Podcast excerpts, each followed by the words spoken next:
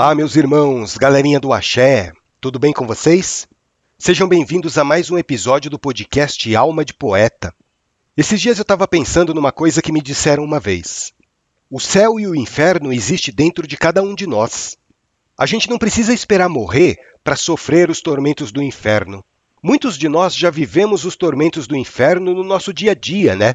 Com os nossos pensamentos errados, com as nossas atitudes erradas, com pessoas erradas colhendo dia após dia os frutos podres que a gente foi plantando.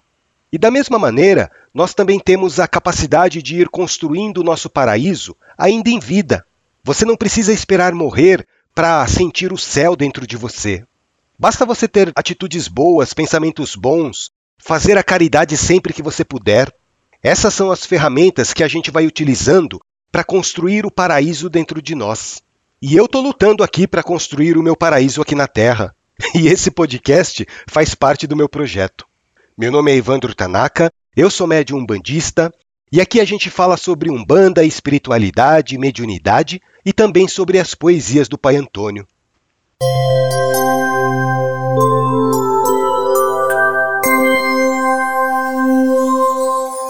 Por que, que eu iniciei esse episódio falando sobre isso?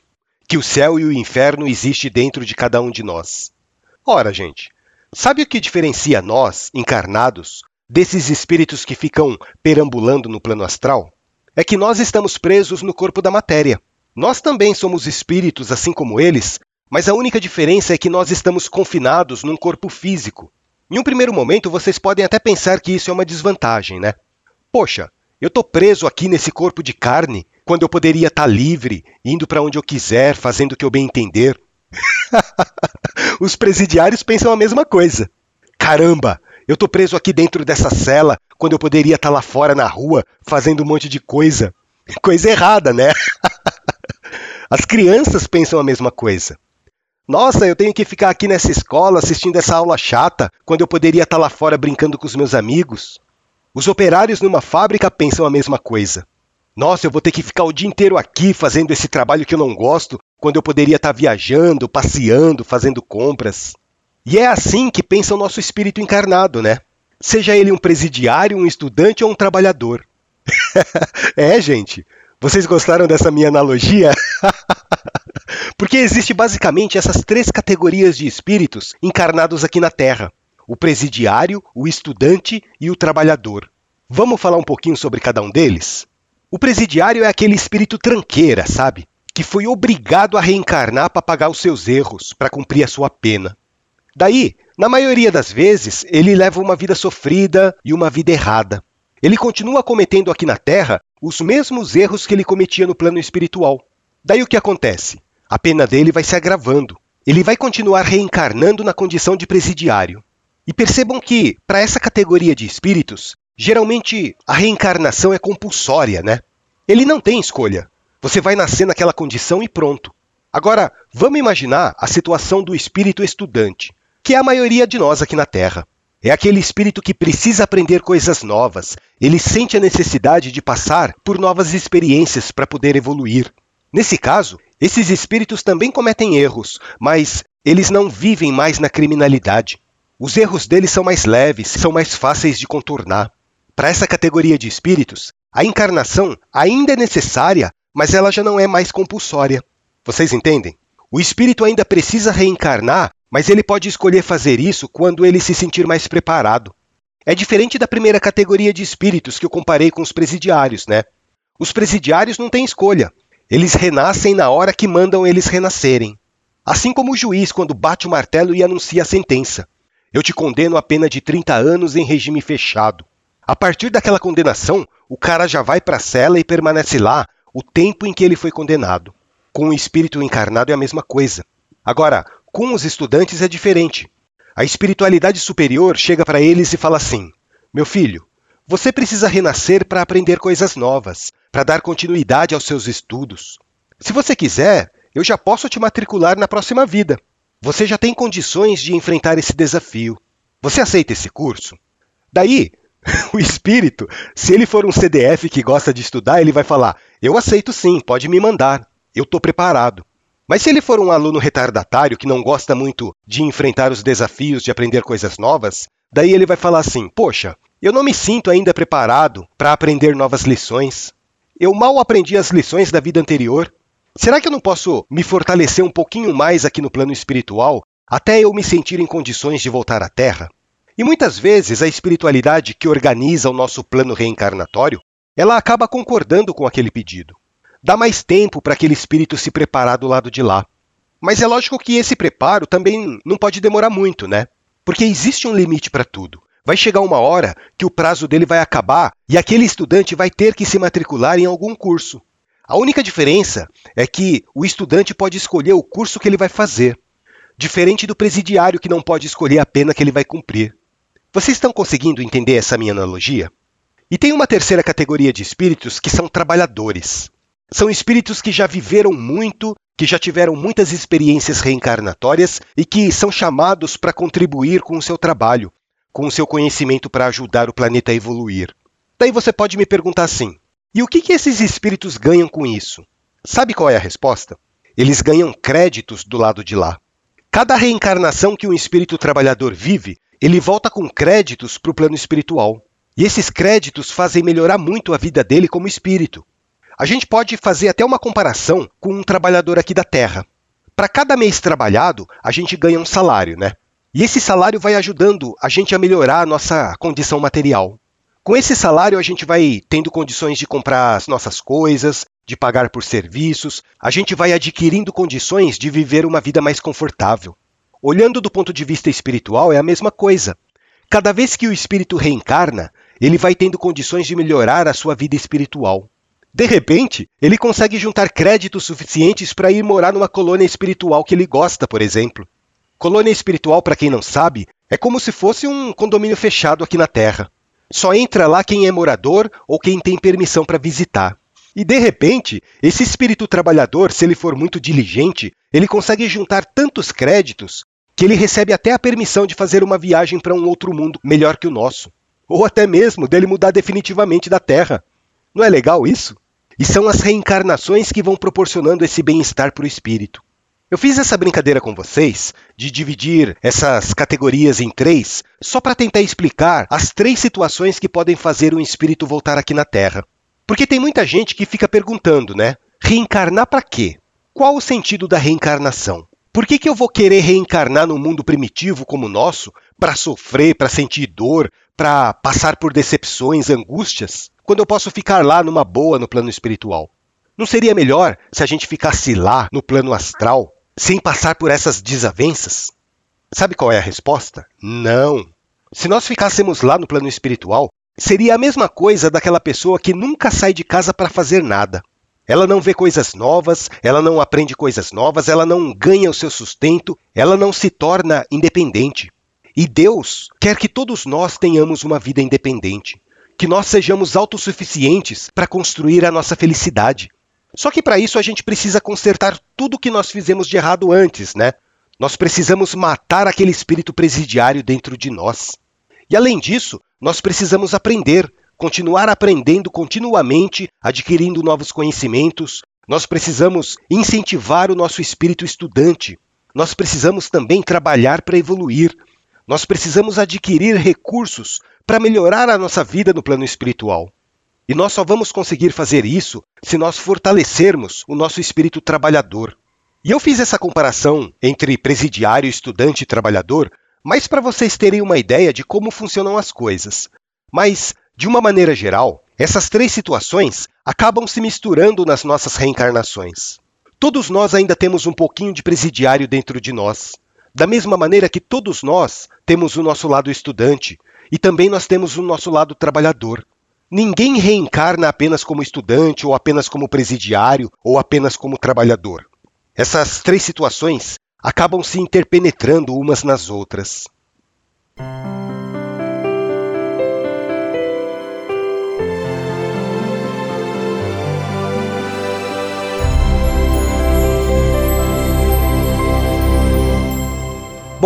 Agora eu quero aproveitar esse episódio aqui para compartilhar com vocês uma dúvida que eu recebi no e-mail do Alma de Poeta. Essa dúvida foi encaminhada pelo Lucas, que mora na cidade de Guarulhos, aqui em São Paulo. O Lucas disse que se tornou filho de uma casa de umbanda há pouco tempo. E teve uma determinada gira lá que um preto velho deu um charuto para ele e disse que era para ele utilizar sempre que ele estivesse triste. E daí o Lucas me falou lá os motivos pelo qual a entidade passou para ele essa mironga, que nem vem ao caso aqui comentar no podcast porque são coisas da vida pessoal dele. E o Lucas disse que no dia não tinha entendido o porquê daquilo. Daí algumas semanas se passaram e teve uma outra gira de esquerda na casa e dois guias deram para ele um cigarro, dizendo que era para ele acender o cigarro quando estivesse passando por alguma dificuldade. E o Lucas conta que quando ele falou isso para a namorada, que também frequenta o mesmo terreiro, a namorada não acreditou naquilo. Mas assim, num primeiro momento ela aceitou numa boa. E chegou uma hora que o Lucas estava passando pelos seus momentos de dificuldade, daí ele acendeu o cigarro. Ele fumou e ele se sentiu bem. E ele escreve na mensagem que se sentiu nas nuvens e se desligou dos problemas. Só que quando a namorada dele sentiu o cheiro do cigarro, ela ficou muito brava. Ela ficou tão brava que colocou em xeque o relacionamento deles se ele continuasse fumando. Daí o Lucas entrou em contato com a gente, perguntando se ele agiu certo em fumar, já que foi uma orientação da própria entidade, né? Será que tá certo o guia falar para ele aquilo? Ou será que é a namorada que não entende a necessidade dele? Bom, Lucas, eu já conversei com você um pouquinho em particular inclusive pedindo a sua permissão para expor esse relato aqui no podcast, e eu agradeço muito por isso. E te agradeço também por você ter entrado em contato com Alma de Poeta, né, para trazer esse seu questionamento. Eu fico muito feliz, principalmente porque você está ouvindo e gostando dos episódios. E assim, como eu disse para você, a maneira como você relatou essa experiência para mim me deixou um tanto preocupado, sabe? Não pelo que a entidade te passou, mas eu fico preocupado porque muitas vezes a gente não consegue interpretar direito o que está sendo pedido.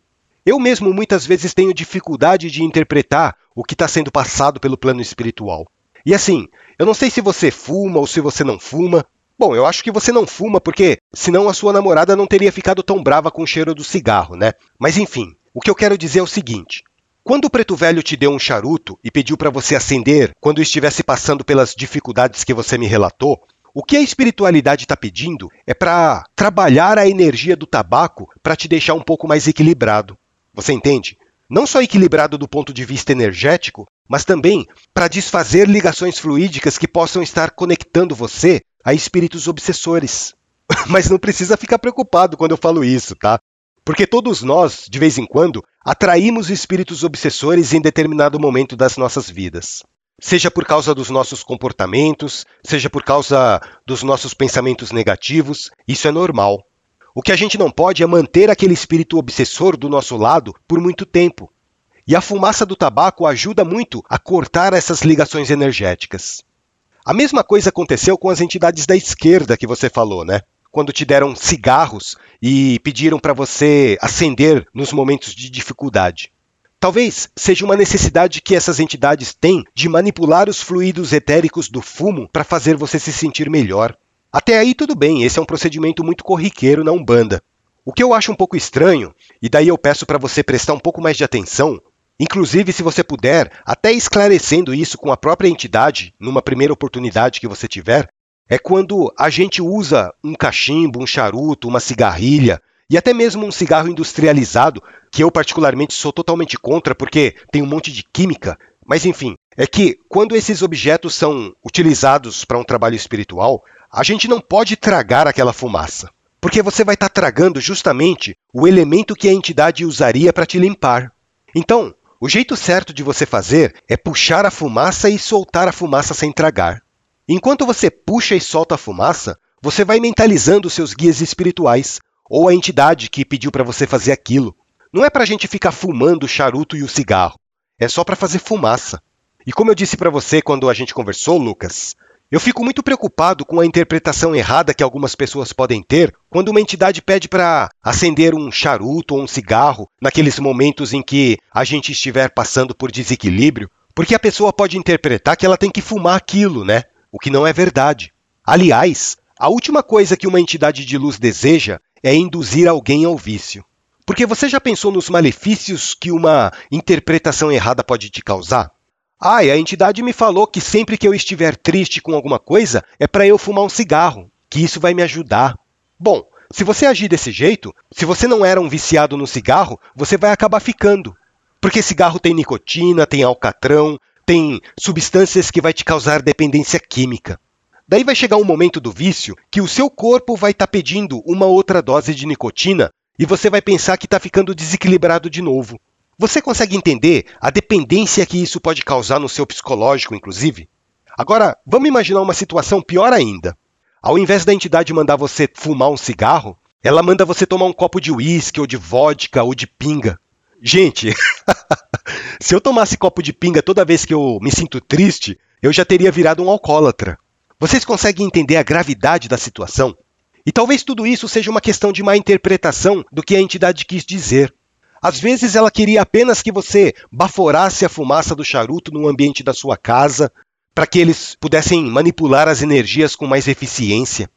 Ah, e a propósito, quando a gente arreia uma oferenda de marafo para Exu, a gente não toma a bebida dele. Você simplesmente coloca no copo e oferece. Porque o Exu vai trabalhar a volatilização daquele álcool da maneira que ele sabe fazer, sem a necessidade de você ingerir aquela substância. Com o cigarro e com o charuto é a mesma coisa. E como eu disse para você, Lucas, a Umbanda não incentiva o consumo de cigarro nem de bebida, seja pelos médiuns trabalhadores da casa, muito menos para as pessoas que estão passando em consulta. Isso não deveria acontecer em hipótese alguma.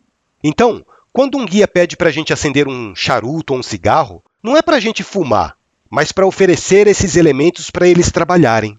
A gente precisa tomar muito cuidado na maneira como nós interpretamos as mensagens, porque afinal de contas a Umbanda existe para melhorar a nossa vida, né? Não é para deixar as pessoas viciadas, seja em cigarro, seja em bebida ou qualquer outro tipo de substância. Eu espero que eu tenha conseguido esclarecer um pouco mais a sua dúvida, Lucas. E me fala depois, se você tiver a oportunidade de esclarecer esse ponto com a entidade, qual é o posicionamento dela sobre esse assunto. Eu tenho muita curiosidade de saber por que, que uma entidade manda alguém fumar. Lembre-se que a Umbanda tem fundamento. Você precisa saber o porquê da entidade estar tá pedindo determinada coisa. Então é isso. Eu te agradeço mais uma vez por ter trazido essa dúvida, esse questionamento essa experiência que você passou, talvez outras pessoas também tenham tido o mesmo questionamento que você teve. E essa é uma oportunidade que a gente tem no podcast, né? De tentar esclarecer um pouco mais sobre os trabalhos que são feitos na Umbanda. Gratidão, meu irmão. E a gente fica por aqui. Continuem acompanhando o nosso podcast nas principais plataformas de áudio. Vocês podem ouvir o Alma de Poeta no Spotify, Amazon Music, Google Podcast, Deezer, Apple Podcast Anchor FM, YouTube e também acessando o nosso site almadepoeta.com.br. Entrem lá, mandem uma mensagem, tirem as suas dúvidas. Eu vou ficar muito feliz de receber a mensagem de vocês. Um grande abraço, fiquem com Deus, que o nosso Pai Oxalá continue abençoando a caminhada de todos e até o nosso próximo encontro.